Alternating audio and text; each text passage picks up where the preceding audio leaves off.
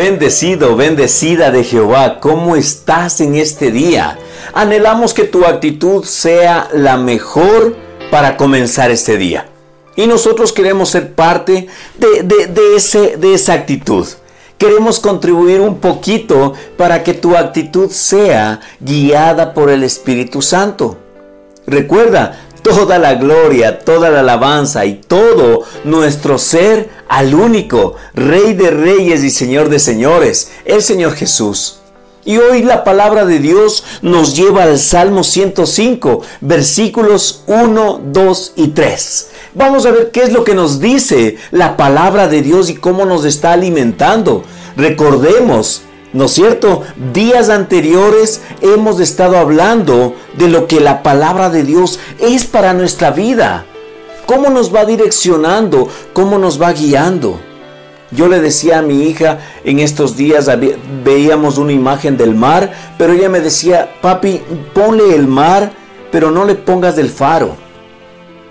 Yo le decía, mi amor, parte importantísima de esta imagen es el faro porque el faro me recuerda dónde debe estar mi mirada. La mirada debe estar puesta en Jesús. Si mi mirada está puesta en Jesús, como la mirada del capitán del barco está puesta en el faro, no se va a estrellar. Así nuestras vidas no se van a estrellar cuando nuestra mirada esté puesta solamente en Jesús. Así es que hoy te animo a que siempre tengas un faro hacia dónde guiarte, que siempre tengas a Jesús como guía. Recuerda que Él es lámpara a nuestros pies y lumbrera a nuestro camino. Y veamos qué es lo que nos dice su palabra para que nos pueda a nosotros guiar hacia la victoria siempre en Cristo Jesús. Versículo número uno dice, den gracias al Señor y proclamen su grandeza, que todo el mundo sepa lo que Él ha hecho. Es tiempo de dar gracias. A pesar de la angustia, a pesar de la adversidad, a pesar de la circunstancia que esté atravesando, es tiempo de dar gracias al Rey de Reyes y Señor de Señores. Pero tú me dirás, pastor, para ti es fácil hablar y decir que debemos dar gracias. ¿Sabes qué? Todos pasamos por diferentes problemas. Todos pasamos por diferentes circunstancias. Y la promesa del Señor Jesús en su palabra dice, en el mundo tendréis aflicción. No está poniendo, sectorizando las aflicciones. No, a ustedes como pastores no van a tener aflicciones. No. El Señor dice, en el mundo ustedes van a tener aflicción. Pero la seguridad está en la segunda parte de ese versículo que dice, pero confiad, yo he vencido al mundo. Una vez más, el faro sale a reflejar su poder para que nosotros no nos estrellemos contra la vida, porque el faro nos alumbra el camino correcto. Por eso, den gracias al Señor, dice, y proclamen su grandeza. Es tiempo de proclamar. Recuerda, si es que yo solamente estoy pensando, todavía no estamos en la era telepática. Necesito hablarlo, necesito proclamarlo, necesito decirlo. Tú necesitas hablar de tus bendiciones. Tú necesitas hablar, llamar las cosas que no son como si fueran. Es tiempo de proclamar las bendiciones, la grandeza de tu Dios. Es tiempo de poder decir, mi Dios pues suplirá todo lo que os falte conforme a sus riquezas en gloria en Cristo Jesús. Pero pastor, no veo nada. Yo tampoco no veo. Pero sin embargo, sigo proclamando, sigo parado firme en la promesa.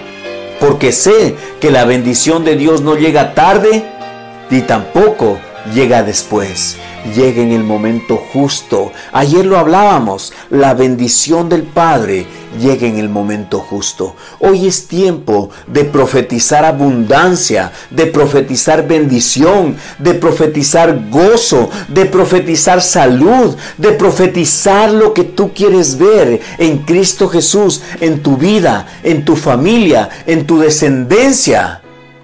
Y el día de ayer yo te decía, por favor, no descargues tus balas de frustración sobre los seres que más amas, a los cuales tú te has comprometido en protegerlos, que son tu cónyuge y tus hijos, las personas más cercanas a ti, las personas que están dispuestas a dar su vida para que tú vivas. Las personas que están dispuestas a poner el hombro para que tú continúes. Las personas que el Señor ha puesto en tus manos para que las cuides y las protejas. Las personas que son más importantes que cualquier persona que está afuera. Es tu familia.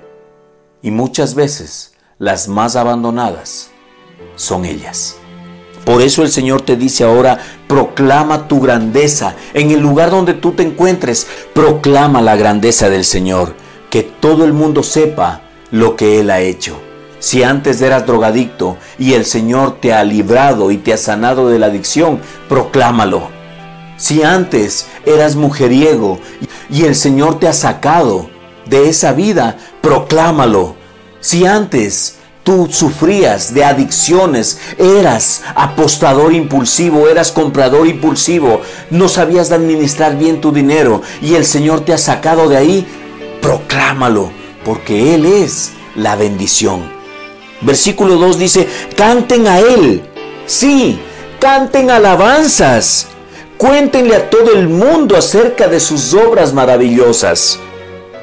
Cuéntenle a todo el mundo. Es tiempo de levantar una alabanza al Rey de Reyes y Señor de Señores. Voy a cantar aún en la tempestad. Dice el intro de verso a verso con la palabra voy a cantar aún en medio de la tempestad. El, león que habita en mí va a rugir. ¿Por qué? Porque es el mismo Espíritu Santo que está habitando dentro de mí. Por eso, hoy canto, levanto mis manos y puedo proclamar alabanzas y bendiciones sobrenaturales en este tiempo a nuestro Rey y Creador. Y el mundo se va a enterar las bendiciones que el Señor Jesucristo ha hecho en mi vida, ha hecho en mi familia, ha hecho en mi negocio, ha hecho en mi empresa, ha hecho en toda persona que ha estado cerca de mí, porque la bendición que tengo se irradia a mi alrededor. Y versículo 3 dice, regocíjense por su santo nombre. Alégrense ustedes los que adoran al Señor. Regocíjense por su santo nombre. El Señor nos llama a alegrarnos en su presencia. Por eso, el gozo del Señor es mi fortaleza. Hoy cambia de actitud. Pon la mejor actitud delante del Rey de Reyes y del Señor de Señores. Regocíjate, aunque no quieras, aunque afuera esté lloviendo, aunque afuera esté haciendo frío, aunque afuera esté tempestuoso.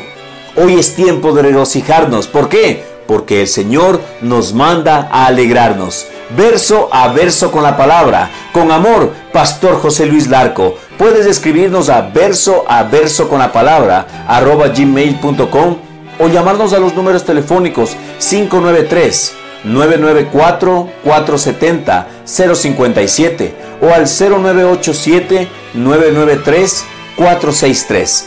Estamos aquí para servirte. Queremos saber qué es lo que el Señor Jesucristo y su Espíritu Santo está haciendo en tu vida y queremos escuchar tu testimonio.